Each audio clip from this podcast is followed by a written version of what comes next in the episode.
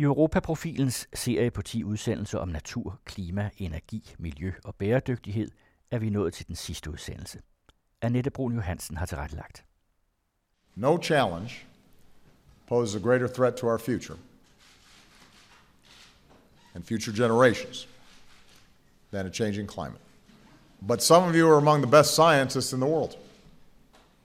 And what you and your colleagues have been showing us for years now is that human activities are changing the climate in dangerous ways. Levels of carbon dioxide, which heats up our atmosphere, are higher than they've been in 800,000 years. 2014 was the planet's warmest year on record, and we've been setting a lot of records in terms of warmest years over the last decade. One year doesn't make a trend, but 14 of the 15 warmest years on record have fallen within the first 15 years of this century. Climate change is no longer just about the future that we're predicting for our children or our grandchildren. It's about the reality that we're living with every day, right now. USA's præsident Barack Obama fremlagde for nylig sin stærkt imødesete miljøplan, som skal nedbringe USA's udslip af drivhusgasser. Vi er den første generation, der mærker konsekvenserne af klimaforandringer, og den sidste generation, der kan gøre noget ved det, lød det fra præsidenten. Ingen udfordring udgør en større trussel for vores fremtid end klimaændringerne. The Pentagon says that climate change poses immediate risks to our national security. Over the past three decades, nationwide asthma rates have more than doubled. And climate change puts those Americans at greater risk of landing in the hospital.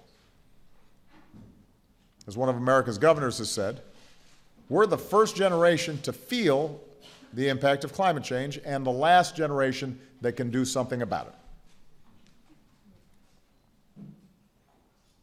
And that's why I committed the United States to leading the world on this challenge. Because I believe there is such a thing as being too late. Mindre kul og mere vedvarende energi skal skære knap en tredjedel af amerikansk CO2-udslip, hvis Obama lykkes med sin klimaplan, der skal reducere de amerikanske kraftværkers udledning af CO2 med 32 procent inden år 2030. Planen indebærer ikke alene, at brugen af kul reduceres kraftigt. Den betyder også, at kraftværkerne ikke kan erstatte kul med naturgas i samme omfang som oprindeligt planlagt, men skal overgå til vedvarende energi. Velkommen til den anden radios aktuelle Europaprogram Europaprofilen, der lige nu i særlig grad fokuserer på EU's klima- og energipolitik og EU og den grønne omstilling. Programmerne produceres med støtte fra Europanævnet og Veluxfonden. Mit navn er Annette Brun Johansen. We can take action. Over the past several years, America has been working to use less dirty energy, more clean energy, waste less energy throughout our economy. We've set new fuel economy standards that mean our cars will go twice as far on a gallon of gas by the middle of the next decade. Combined with lower gas prices, these standards are on pace to save drivers an average of $700 at the pump this year. We doubled down on our investment in renewable energy. We're generating three times as much wind power, 20 times as much solar power as we did in 2008. These steps are making a difference. Over the past decade, even as our economy has continued to grow, the United States has cut our total carbon pollution more than any other nation on earth. That's the good news. Et af de vigtigste europapolitiske pejlemærker op til 2020 er, hvad EU-landene kan enes om på miljø- og klimaområdet. Kan EU-parlamentet fastholde de nye langsigtede mål, og hvordan skal de føres ud i livet? Er EU i stand til at vise klimapolitisk lederskab op til det store klimatopmøde COP21 i Paris her i efteråret og samle verden om den grønne dagsorden? Jeg synes, vi står et, et meget dramatisk sted, hvor der sker vigtige forandringer, nogle til det gode og nogle til det værre, afhængig af hvilket niveau vi taler om. Hvis vi taler nationalt, så står vi ved et, et vendepunkt, fordi vi har fået en ny regering, som signalerer en, en ret anderledes tilgang til det at passe på miljø og klima og, og natur end, end den tidligere regering. Så, så der er vi konfronteret med det, som regeringen kalder grøn realisme, som, som jeg tror vil, eller kan indebære nogle tilbageslag. Om lidt taler jeg med informationsjournalist Jørgen Sten Nielsen, der i overvis med vedholdenhed, engagement og stor indsigt i både artikler og bøger har været med til at løfte og kvalificere klimadebatten i Danmark. Sidst i udsendelsen kan du høre en kommentar fra Ove Weiss. Naturen er guld værd for sundheden og samfundet. Men først Jørgen Sten Nielsen. Jørgen Sten Nielsen, hvis du her i år 2015 skulle gøre sådan en slags øh, øh, miljø- og klimastatus, altså set i et øh, dansk perspektiv, et europæisk perspektiv, og selvfølgelig også i et øh, globalt perspektiv. Hvad vil du så sige? Så vil jeg sige, at jeg synes, vi står et, et meget dramatisk sted, hvor der sker vigtige forandringer, nogle til det gode og nogle til det værre, afhængig af hvilket niveau vi taler om. Hvis vi tæller nationalt, så står vi ved et, et vendepunkt, fordi vi har fået en ny regering, som signalerer en, en ret anderledes tilgang til det at passe på miljø og klima og, og natur end, end den tidligere regering. Så, så der er vi konfronteret med det, som regeringen kalder grøn realisme, som, som jeg tror vil, eller kan indebære nogle tilbageslag. I hvilken forstand?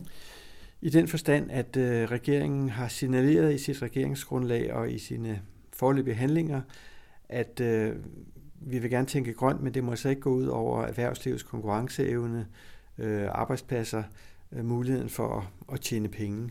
Øh, hvis det gør det, jamen så øh, står miljøet i anden række. Det er sådan, jeg læser regeringsgrundlaget. Altså så der er tryk på realisme og, og mindre vægt på, øh, på det grønne? Ja, sådan synes jeg, man, man øh, både må forstå teksten, men også se de initiativer, som forløbig er kommet fra den nye regering på, på det område. Man har jo for eksempel gjort det sådan fundamentale, at man har, man har beskåret Miljøministeriet markant, dels ved at lægge det ind under eller sammen med Landbrugs- og Fødevareministeriet, og dels ved at overflytte flere sagsområder fra det her nye ministerium og til helt andre ministerium, som så ikke længere er styret af Miljøministeriet. Så i princippet har vi slet ikke et, øh, et egentligt Miljøministerium, er det det, du siger? Ja, vi har ikke et selvstændigt Miljøministerium. Vi har noget, der er stærkt amputeret i forhold til det, vi havde. I den forstand, at øh, nogle områder er flyttet til helt andre ministerier. Øh, hvis jeg husker rigtigt, så er sådan noget som affaldshåndtering og spildevand flyttet mærkværdigt nok fra det her øh, Miljø, Fødevare og Landbrugsministerium til Klima- og Energiministeriet. Øh, andre ting er også flyttet ud af Miljøministeriet. Og samtidig skal det her ministerium altså også varetage landbrugets sådan, øh, konkurrencemæssige interesser og fødevaresektoren. Og lige netop på det punkt, hvad kan man så sige her? Er der en konflikt mellem miljøet og, og landbrugets interesser? Jamen, det kan der meget nemt være. Øh, vi har jo set nogle eksempler allerede. Altså, regeringen har spillet ud med, at at øh, randzonerne, som skal beskytte øh, en del af, af landskabet, der hvor det er sårbart, at, at de skal rulles tilbage eller annulleres. Og jeg forventer, øh, ud fra det, som signaleres, at, at regeringen også vil ændre kurs omkring øh, retten til at gøde i, i dansk landbrug. Vi har jo haft en, en øh, strategi fra den tidligere regering, som sagde, at man må gerne få lov at gøde mere, end man har gjort hidtil, på, på særlig robuste jorder i Danmark, men man må gøde mindre på de særligt sårbare jorder, hvor vi skal passe godt på det grundvand og drikkevand, som ligger nede under jorderne. Øhm, og det kunne betyde, at nogle landmænd får bedre vilkår, og andre landmænd desværre får dårlige vilkår. Men det har ligesom været den strategi, som, som man med sagkundskab i ryggen har forfulgt. Og nu lyder det som om, at Venstre er på vej til at ville gøre op med det princip, fordi man altså har indset, at nogle landmænd bliver ramt, og det bryder man sig ikke om.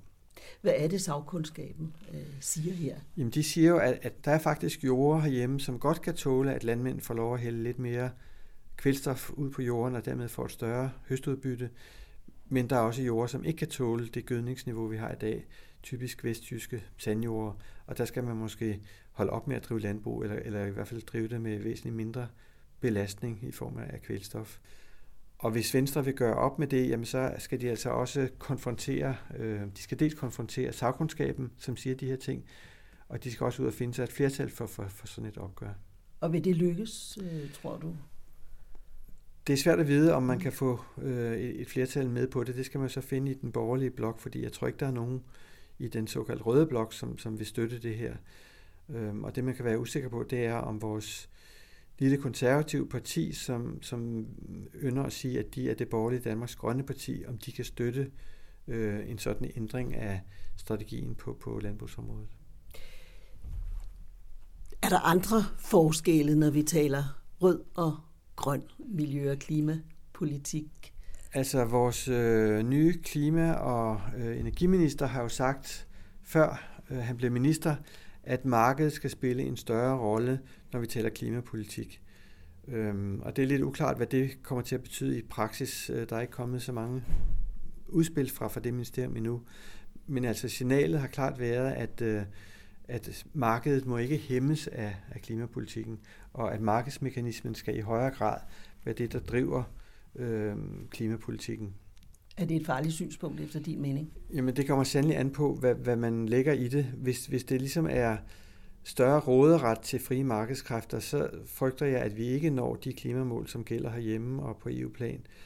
Hvis, hvis man måtte mene, at man skal hjælpe markedet ved at sætte nogle, hvad skal vi sige, nogle, nogle, nogle rammer, øh, som, som er fremmende for en klimaindsats, jamen så er det udmærket. Altså som, jeg tror, det var Svend Augen, der sagde, at at markedet kan være en fin tjener, øh, men en dårlig herre. Så hvis vi hjælper markedet ved for eksempel at lave nogle høje priser på CO2-udledning, så markedet af sig selv finder det opportunt at stille om til grøn energiforsyning, jamen så kan vi bruge markedskræfterne, hvis altså de får den her hjælp.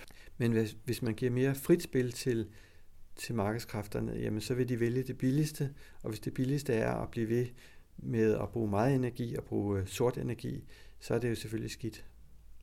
Hvis vi vender tilbage til randzonerne, som jo så ser ud til at være et af de initiativer, der kommer fra øh, regeringen om, at her må man altså godt begynde at dyrke jorden igen, så vil jeg godt vise dig en annonce fra, øh, fra øh, bæredygtigt landbrug, står der. Ja. Øh, og i annoncen står der, at med mere gødning bliver landbruget mere miljørigtigt. Hvad siger du til? Jamen det er jo præcis, altså øh, ønsket fra, fra øh, store dele af landbruget til den nye regering om at give os lov til at gøde mere, så vi kan få et større udbytte og tjene nogle penge. Og det, det der ligesom er rationalet eller, eller motivet hos landbruget, hvad man godt kan følge, det er, at dansk landbrug er afsindig hårdt trængt i øjeblikket, fordi mange landmænd enten blev lokket eller egen drift tog alt for store lån for en del år siden, og derfor er så enormt forgældet i dag. Så de har selvfølgelig brug for at blive hjulpet til at få en, en bæredygtig økonomi. Og en af de måder, som, som man ønsker at, at få hjælp på, det er ved at gøre det, altså, hvad skal vi sige, sætte miljøet i anden række, give, give plads til at gøde mere for eksempel. Jeg vil jo mene, at man skulle hjælpe landbruget på anden vis, altså med de, med de økonomiske øh, betingelser for at, at dyrke landbrug herhjemme. Ja, hvordan kunne man Altså, egentlig, egentlig ønsker jeg mig en, en, en meget mere radikal øh, omlægning af dansk landbrugspolitik øh, i erkendelse af, at der er øh, flere, formentlig flere tusind øh, bedrifter, som ikke kan reddes, fordi de er så forgældet. Vi har kun 11.000 fuldtidsbedrifter tilbage herhjemme, hvad der er en dramatisk reduktion set over de sidste årtier. Og der er i stedet mellem 1 og 3.000 af dem, som, som næsten ikke står til at redde, fordi de er forgældet. Og det, som jo har været også den tidligere regerings strategi på det her område, det er at sige, vi må altså hjælpe landbruget til at blive konkurrencedygtigt ved at fortsætte det, man kalder strukturudvikling, det vil sige tendensen mod stadig større, mere effektive, mere industrialiserede landbrug. Øh, og det er jo sådan en udvikling, som fører til endnu færre brug, men bare meget større industrilandbrug. Jeg er ikke sikker på, at det er nogen særlig øh, heldig udvikling, hverken for miljøet eller for så vidt for den enkelte landmand, som bliver mere og mere ensom i sin svinefabrik, eller hvad det nu er, han, han driver.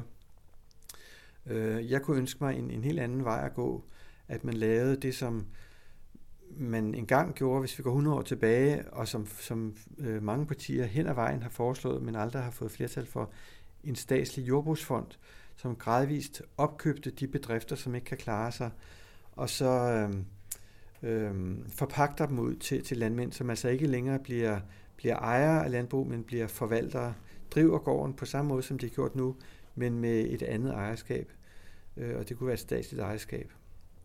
Vi har fået en, en omlægning af landbrugslovgivningen lige før jul, og det var så den gamle regering, som drev det igennem, men med et bredt flertal, som tillader hvem som helst fra nu af at blive ejer af danske landbrug. Og det kan være alt fra amerikanske kapitalfonde til forbrugergrupper, som opkøber landbrug, hvis de kan finde pengene.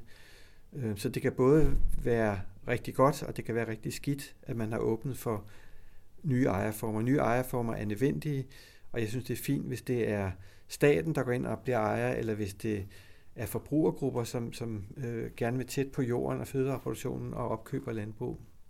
Men det kan altså også blive en, en frygtelig udvikling, hvis det er udenlandske kapitalinteresser, som begynder at eje dansk landbrug. Hvad er rationalet bag sådan en lovændring? Det er jo øh, den indsigt, at, at øh, dansk landbrug på gammeldags vis næsten ikke kan klare sig mere, og at det er næsten umuligt for rigtig mange landmænd at foretage et generationsskifte, fordi så store som bedrifterne er, så skal man op i at kunne betale 10, 20, 30, 40 millioner kroner for at købe et, et landbrug. Så når en ældre landmand skal holde op og foretage et generationsskifte, jamen så står der sjældnere og sjældnere en ny ung landmand parat til at tage over, fordi han kan simpelthen ikke skaffe pengene til at købe det. Og det vil sige, at så bliver bedrifterne lukket. Og, og der er det, der er brug for, at nogen med den der kapital går ind og siger, vi køber det, og så finder vi en ung, dygtig landmand til at drive det her landbrug som forpagter. Danmark er jo, eller vi er jo i vores egen selvforståelse, sådan et, et landbrugsland, øh, men øh, du siger, der er i virkeligheden meget få landbrug tilbage, og det er industrilandbrug. Vi er landbrugsland i den forstand, og det stadigvæk er en meget stor del af Danmarks areal, som bliver brugt til at dyrke fødevarer, og det er jo fint. Øh, men der er ikke ret mange landmænd tilbage. De fleste af dem er højproduktive og laver en meget stor produktion. Og heller ikke meget brug for arbejdskraft i virkeligheden.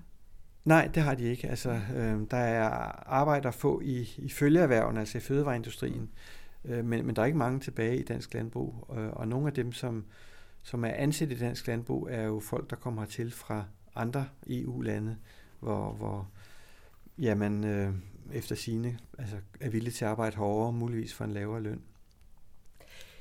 Nu har vi talt om, øh, om jorden, men øh, så er der også luften og, og, og vandet. Og øh, Europa har opstillet nogle forholdsvis øh, ambitiøse miljø- og klimamål, der skal række til 2050. Hvordan ser det ud her, efter din mening?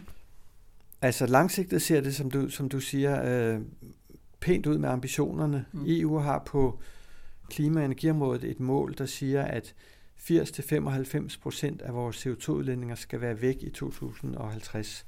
Det er ligesom forudsætning for, at vi yder vores bidrag til at blive under den her smertetærskel på 2 graders opvarmning, som FN har vedtaget, at vi skal holde os under. Så det er et, et, et, et, et flot, ambitiøst mål.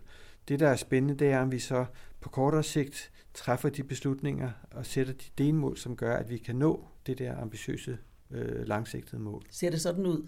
Altså, det er jo tit svært at træffe beslutninger, hvis effekt først vil vise sig. Øh, 30, 40, 50 år siden. Ja, eller også er det meget nemt. Øh, altså det, det, det, er, det, det er nemt at, at lave ambitiøse langtidsmål, og det er svært at lave korttidsmål, som sikrer, at vi når målet. Det er sikkert også det, du sigter til.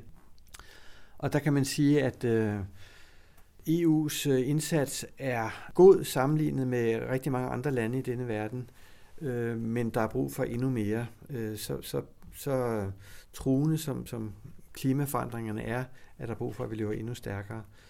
Øh, og det, der øh, halter meget på EU-området, det er det her system, vi har med såkaldte kvoteordninger, hvor man har ligesom har vedtaget et loft for, hvor meget virksomheder og energiselskaber i EU må udlede. Og inden for det her loft, så kan man så handle med udledningstilladelser eller CO2-kvoter, som man kalder det. Og det er i princippet et godt system, fordi politikerne sætter et loft, og så er det bare at blive inden for det loft. Og så kan man finde den billigste måde at, at holde sig inden for loftet ved at handle med kvoterne, sådan så at dem, der kan bringe udledningerne ned billigst, at de, de får ligesom mulighederne for det. Problemet er, at politikere har sat kvoteloftet alt for højt.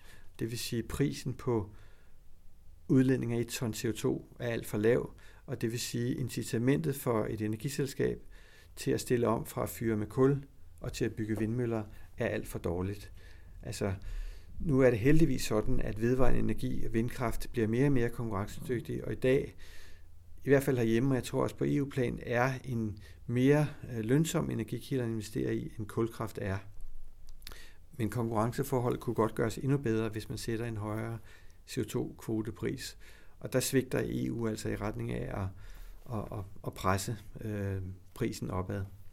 Hvad med øh, den forholdsvis nye EU-kommission, altså som jo ikke er kendt for at øh, være, være meget ambitiøs på klima- og miljøområdet? Vi har nok lidt til, lidt til gode at se, hvad, hvad, hvad kommissionen konkret øh, vil gøre på det her område. Jeg kan ikke hævde, at, at de har gjort noget forfærdeligt indtil nu. De har jo meldt, at øh, de vil have det, de kalder better regulation, bedre regulering, og nogen siger, at det betyder mindre regulering, altså at, øh, at øh, mange så miljøtiltag og andre tiltag, som, som har været i pipeline fra, fra kommissionen, at de skal simpelthen pille af bordet, altså mindre byråkrati, mindre regulering. Det er ligesom det overordnede signal fra Jean-Claude Junckers øh, kommission. Hvad det betyder konkret på klimaområdet, det har vi til gode at se. Så jeg, jeg har ikke grundlag for at kritisere dem konkret, øh, men, men, men det er selvfølgelig ikke ildevarslende, at de, de ligesom signalerer mindre regulering. Hvordan ser danskernes øh, CO2-aftryk, fodaftryk ud? Det ser pænt ud målt i forhold til de forpligtelser, vi har, altså det mål, vi har sat nationalt. Det øh, ser det ud til, at vi lever op til. Hvis vi taler om det næste mål, det der gælder for tiden efter 2020, jamen så skal der flere tiltag eller beslutninger til, for at vi kan være sikre på at nå det mål. Altså vi skal vi løber ret stærkt herhjemme med at stille om til videre energi, og det er rigtig flot og opmuntrende. Men der er brug for, at vi gør en indsats på især to områder, hvor vi ikke er så gode. Øh, transportområdet, hvor udledningerne stadigvæk stiger, og så landbruget, som også har for store udledninger af drivhusgasser, både CO2, men også det, der hedder metan, som er det, som kommer fra husdyrholdet især. Så, så, så altså, Danmark er den, den pæne dreng eller pige i EU-klassen, øh, men der er bestemt områder, hvor Danmark ikke er dygtige eller ambitiøse nok, når det handler om at bringe udledninger af drivhusgasser ned. Hvad med vores øh, vandmiljø, eller ikke kun det danske vandmiljø selvfølgelig. Forleden kunne man i øh, en nyhed i TV-avisen høre, at, øh, at San Francisco har forbudt brug af, af vand solgt i plastikflasker. Ja, og det er der vist ikke mange, mange tegn på, at vi gør herhjemme. Jeg har mm. ikke set forslag om, at, at sådan noget skal gennemføres. Og det er nok en problemstilling, som handler om, at øh, dels at der går meget energi og ressourcer til, og, og i stedet for bare, at det kommer ud af hanen, så skal det pludselig ind, i, ind gennem en fabrik, hvor det bliver puttet i en plastikflaske, og der er en masse transport og råstofforbrug og sådan noget. Og lige Kalifornien og San Francisco har et særligt problem med, at øh, de har haft tørke nu i fire år, måske på grund af klimaforandringer, og skal passe meget på deres øh, grundvandsreserve. Og der er altså stærk vrede over, at, at grundvandet det nu skal være en vare, som skal igennem en fabrik, der putter det på plastikflasker. Så det er sådan en del af begrundelsen for, at man, man, man vil af med det derovre. Ikke? Men er det ikke øh, i det hele taget en, øh, en diskussion, der føres, altså vand som, øh, som vare? Altså vand, Bestemt jo, altså, og det er jo en tendens ude omkring i, i verden, at... Øh, ja, ikke kun i USA. Nej, der var en, en, øh, sådan en, en af de store øh, sådan finansanalytikere, som for nogle år siden sagde, bare vent, øh, vand bliver en mere værdifuld vare end olie. Altså i det omfang vandforsyninger bliver privatiseret, og en grundvandsreserve kan ejes af et privat selskab, jamen så er der penge at tjene, fordi vand er en begrænset, en knap ressource. Der bliver mere og mere kamp om at få adgang til, til rent drikkevand. Der var nogen, der brugte vinding. Vand er det nye guld. Ja, præcis. Mm. Det er vi ikke herhjemme, og jeg håber ikke, vi kommer dertil, at den danske grundvandsreserve bliver privatiseret. Sådan er det gudskelov ikke i dag. Og sådan er det heller ikke i EU, men sådan er det øh, i andre steder. Det er måske mest i udviklingslandene, at man giver lov til, at private virksomheder kan, kan eje en vandforsyning og stå for vandforsyningen. Nu brugte du før ordet truende. Altså, vi ved jo alle sammen, at vi er, står over for nogle miljøtrusler, nogle klimatrusler. Øh, de trusler, hvordan ser de ud? Og jamen, hvor tæt øh, på er de? Jamen, de er jo meget forskelligartede, både i tidshorisonten, øh, men også i virkningen. Nogle er lokale, nogle er globale. Jeg synes, det interessante er, at, at vi er et sted, hvor, hvor vi risikerer, at det vi gør ved vores naturgrundlag, ved vores øh, ressourcer, ved vores klima, begynder at ødelægge evnen til at skabe økonomisk vækst.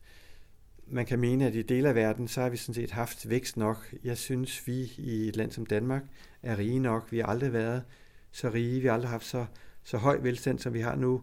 Skal vi virkelig være endnu rigere? Så jeg mener godt, at vi kan tåle en økonomi, som ikke vokser mere. Men, men der er faktisk, nogen har brug for den her vækst. Hvis, hvis vi kigger på udlandet, er der mange, som har legitimt brug for at få mere vækst. Men meget tyder på, at også det, vi gør ved miljøet, undergraver evnen til at skabe økonomisk vækst. Øhm, det er helt tydeligt, at i hele den industrialiserede verden, der falder vækstraterne, de er faktisk faldet nu gennem 50 år. Så vi, vi taler ikke bare om sådan en konjunkturkrise, når vi er bekymret for, hvad der sker lige de her år. Det er faktisk en, en underliggende øh, langsigtet tendens til, at evnen til at skabe økonomisk vækst er ved at rende ud i vores del af verden. Det handler ikke kun om, at ressourcerne begynder at blive brugt op og bliver dyre. Det handler om mange ting. Men det handler også om, at det naturgrundlag, som skaber væksten, er presset og har svære ved at levere adgang til, til vækst. Det skiftespor, som så på et eller andet tidspunkt skal findes, øh, hvor ser du det? Er det der overhovedet? Det er der i, øh, i teorien og i hovedet på, på grønne økonomer, og, og det er der i sådan eksperimentets form i mange af de enormt spændende små grønne initiativer, som udfoldes. Der er masser af mennesker, som i dag arbejder med en ny type økonomi og realiserer en økonomi, som er bæredygtig og måske ikke behøver at vokse. Øh, vi har spændende eksempler i det, som hedder omstillingsnetværket Transition Network eller Transition Towns internationalt, hvor man ligesom har som udgangspunkt at prøve at skabe en, en lokal økonomi, som er robust, modstandsdygtig i forhold til alle de udfordringer, som kommer til os udefra. Og det er både udfordringerne fra en, en globaliseret økonomi, som er i krise, og som jeg tror vil blive ved med at være i krise, ligesom at lave en lokal økonomi, som er mindre sårbar over for det, der sker på den anden side af jorden, men også som er mere robust i forhold til sit naturgrundlag. Og det er der rigtig spændende projekter rundt omkring i verden med lokalsamfund, små byer, bydele, som prøver at lave lukkede kredsløb, laver deres egen økonomi, som ikke altså er afhængig af, hvad der sker øh, på den anden side af jordkloden. Øhm, det er ligesom de praktiske eksperimenter med, hvordan kan en ny økonomi se ud, som ikke er så sårbar og som ikke er så miljøbelastende. Og samtidig med det foregår der sådan et mere teoretisk arbejde med at udvikle principperne for det, som nogen kalder en ligevægtsøkonomi, altså en økonomi, som ikke er tvunget til hele tiden at vokse. Og cradle to cradle, eller? Cradle to cradle er da et tredje eksempel, som handler om, hvordan gør vi stofkredsløbene lukkede det, som i dag er affald fra en virksomhed, det skal ikke længere være affald, det skal være råstof til en ny virksomhed eller en ny produktion, sådan så alting kører i lukket kredsløb, med den konsekvens, at vi ikke hele tiden behøver at grave nye råstoffer op af undergrunden, hvor vi ved, at lagerne bliver mindre og mindre, og det bliver dyrere og dyrere for fat i tingene.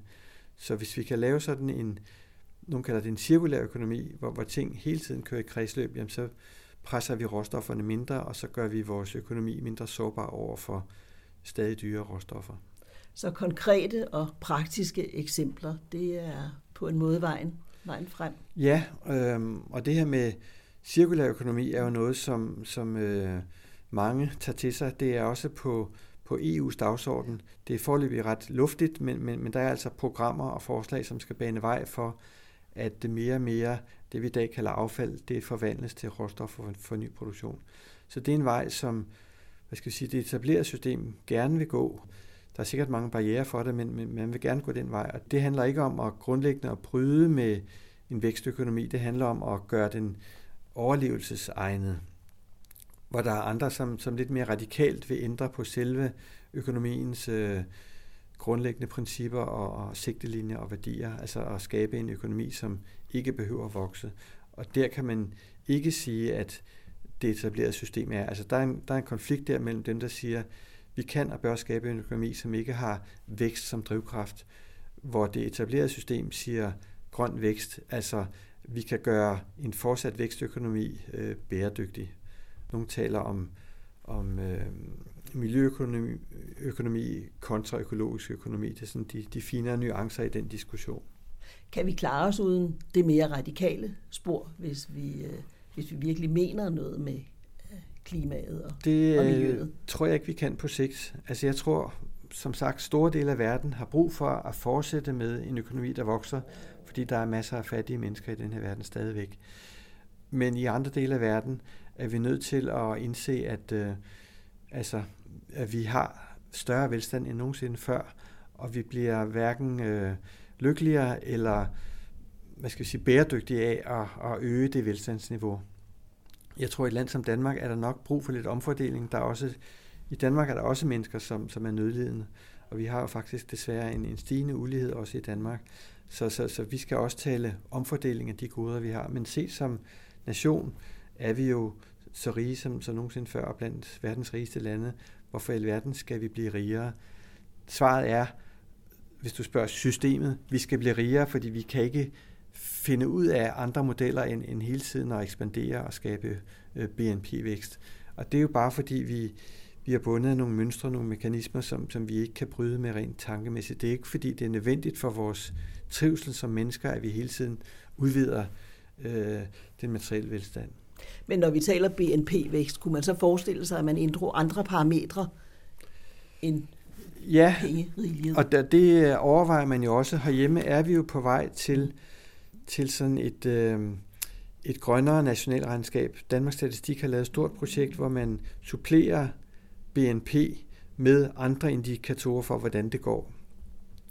Og det er jo ikke noget, som endnu er med, når man for eksempel forhandler finanslov, som noget, der skal tages konkret hensyn til.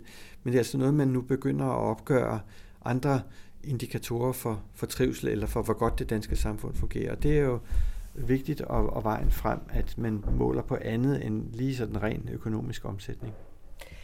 Og så til sidst, øh, Jørgen Sten Nielsen, for nylig til et stort møde her på din avis Information, øh, viste du en, øh, en film, der hed Efter os, Syndfloden.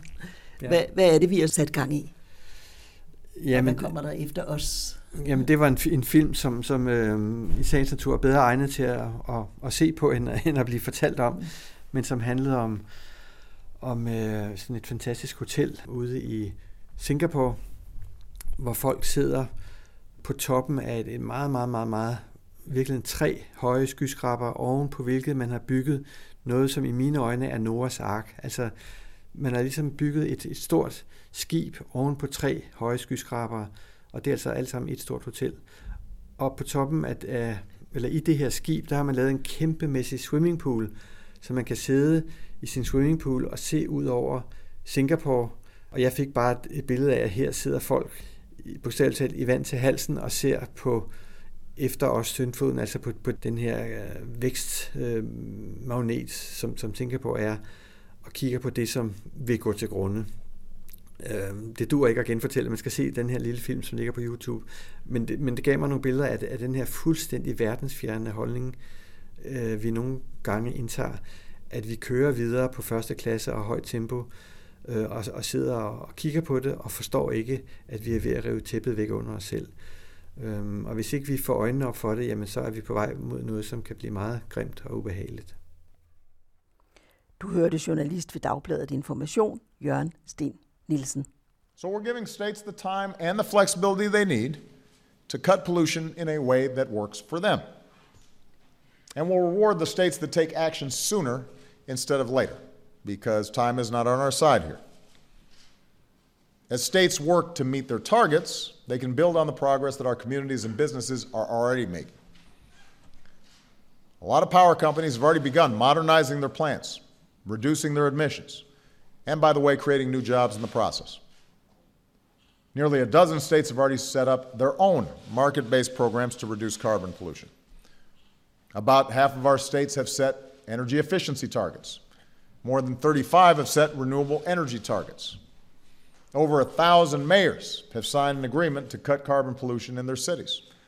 And last week, 13 of our biggest companies, including uh, UPS and Walmart and GM, made bold new commitments to cut their emissions and deploy more clean energy. So the idea of setting standards and cutting carbon pollution is not new, it's not radical. What is new is that starting today, Washington is starting to catch up with the vision of the rest of the country. And power plants will be 32% lower than it was a decade ago. And the, the nerdier way to say that is that, that we'll be keeping 870 million tons of carbon dioxide pollution out of our atmosphere. Du kan finde hele Barack Obamas tale om miljøplanen, der skal nedbringe USA's udslip af drivhusgasser på YouTube. Og nu til journalist og kommentator Ove Weiss om Danmarks og EU's grønne politik. Et af de Piet Heinkrug, som blandt andet den liberale netavis 180 grader har brugt som advarsel mod statens dominans, lyder Naturen er vor farmor, som gode gaver gav os, og staten er vor storebror, som tager det hele fra os. I Europaprofilen serie om natur, klima, energi, miljø og bæredygtighed er status, at staten og ikke at forglemme EU tværtimod giveren af gode gaver til netop naturen. Så der er tale om stor gensidighed i udvekslingen af gaver mellem naturen og staten.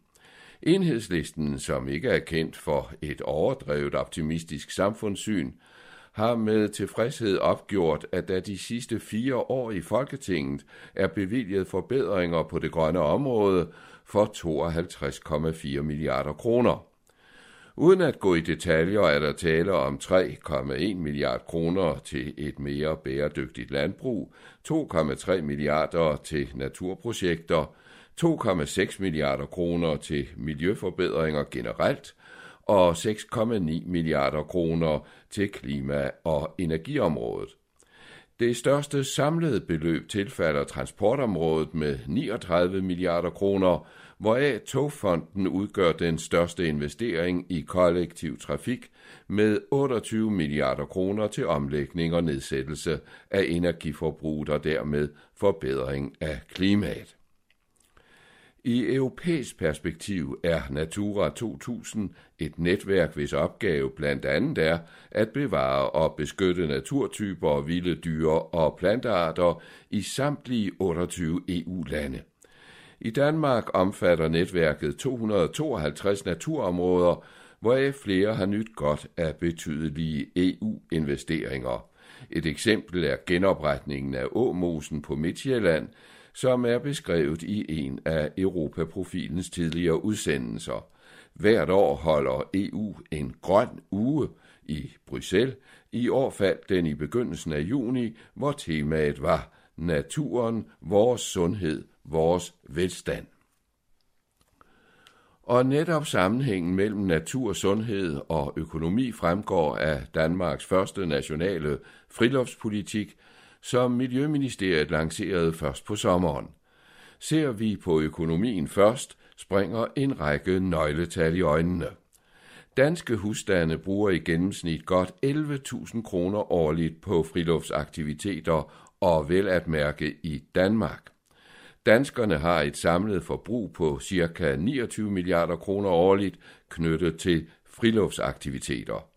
Den samlede effekt på den danske indkomstdannelse målt på bruttofaktorindkomsten er godt 13 milliarder kroner årligt. Friluftaktiviteterne beskæftiger over 37.000 mennesker, svarende til godt 28.000 fuldtidsjob. Friluftsaktiviteterne giver typisk mere beskæftigelse per krone, end danskernes gennemsnitlige forbrug gør, og Friluftslivets beskæftigelseseffekt viser sig i særlig grad i brancher med lavere lønomkostninger. Udstyr er den tungeste post på det ca. 29 milliarder kroner store budget inden for for eksempel sejladsjagt og ridning. Flere end 350 foreninger, myndigheder og over 700 ildsjæle har fra efteråret 2012 været med til at udvikle friluftspolitikken med idéer til, hvordan naturen kan gøre danskerne sundere, øge livskvaliteten, skabe flere arbejdspladser, især i udkantsområderne, og ikke mindst styrke lokale fællesskaber og blandt andet fungere som social løftestang. Det sidste formål, social løftestang for sårbare mennesker, der sjældent bruger naturen og ikke kender de muligheder, som den rummer, er en lille, men central del af den nationale friluftspolitik. Her specifikke eksempler. Terapihaven Arcadia i Hørsholm, som hører under Københavns Universitet, behandler eksempelvis krigsveteraner, der lider af posttraumatisk stress. Her kan de få hjælp til at sænke stressniveauet og genskabe balancen i nervesystemet gennem terapi i naturen. Terapiforløbet kombineres med yoga, meditation, åndedrætsøvelser og konkrete opgaver i naturen. Et andet eksempel er projektet Task Force Green på flyvestation Værløse. Her får unge københavnske drenge, der har haft en svær opvækst og risikerer at komme ud på skråplanet, hjælp til at tage ansvar og komme i gang med en uddannelse. De får en ny start ved at løse forskellige opgaver i naturen. Der er i Naturplan Danmark bevilget 5 millioner kroner til lignende projekter, som kan søges af foreninger og kommuner, og som også kan omfatte blandt andre udviklingshemmede. De kan til eksempel få en meningsfuld tilværelse som skovhjælpere. I øjeblikket er ca. 200 unge i gang i et sådan projekt. Udsatte børnefamilier kan med positive oplevelser i naturen styrke deres sociale relationer til andre familier i samme situation. Som det siges i oplægget fra Naturstyrelsen, naturen har højt til loftet og kan rumme alle.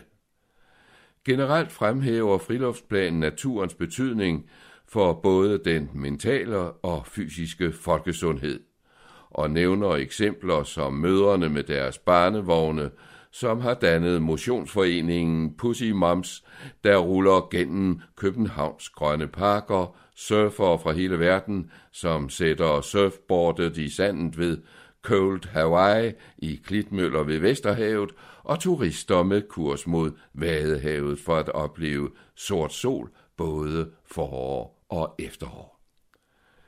Men naturen, det skidt som Paul Henningsen ironisk sagde, er meget andet end skov og strand og åbne landskaber. Hver måned vokser København med ca. 1000 nye indbyggere, som kommer ude fra alt det grønne og slår sig ned, om ikke på stenbroen, så ofte i tætte boligbebyggelser. Sådan et opbrud fra, hvad nogen kalder yderområderne, til de større byer, er en folkevandring, som nærmest kan sammenlignes med den fra industrialismens begyndelse i slutningen af 1800-tallet. Også den tendens behandles i den nationale friluftspolitik, som netop understreger, at friluftslivet ikke kun behøver at udfoldes i skoven eller ved stranden, men kan foregå i gaderne, på pladserne og i parkerne, kort sagt i byens rum, som kommunerne opfordres til at skabe flere af. I København sker det automatisk omkring de nye metrostationer. Planen appellerer til nytænkning, som kan stimulere friluftslivet, samtidig med løsningen af klima- og støjproblemer. Et opbevaringsbassin for vandmængderne fra skybrud kan for eksempel fungere som skatebane, når det ikke regner, en støjvold til at skærme boliger fra motorvejsstøj og oplagt til flere former for motion, og som det også nævnes i planen, kan taget på et stort forbrændingsanlæg formes til en skibakke. Her tænkes naturligvis på Amager Ressourcecenter, som i øjeblikket udvides for 4 milliarder kroner efter tegning af den internationalt berømmede arkitekt Bjarke Engels Vesthavkonstruktion, som Skibakke nu synes at blive realiseret, blandt andet ved hjælp af fondsmidler. Men når det gælder den ekspanderende hovedstad, skal der mere til, og nu får den to nye meget store grønne områder. Som et stort håndaftryk har fingerplanen, som den kaldes med håndråden i København, siden slutningen af 1940'erne været et værdifuldt instrument i hovedstadens planlægning. Byfingrene bruges til for eksempel erhverv, boliger, jernbaner og vejnet, mens mellemrummene, de grønne kiler, giver plads til natur og friluftsliv.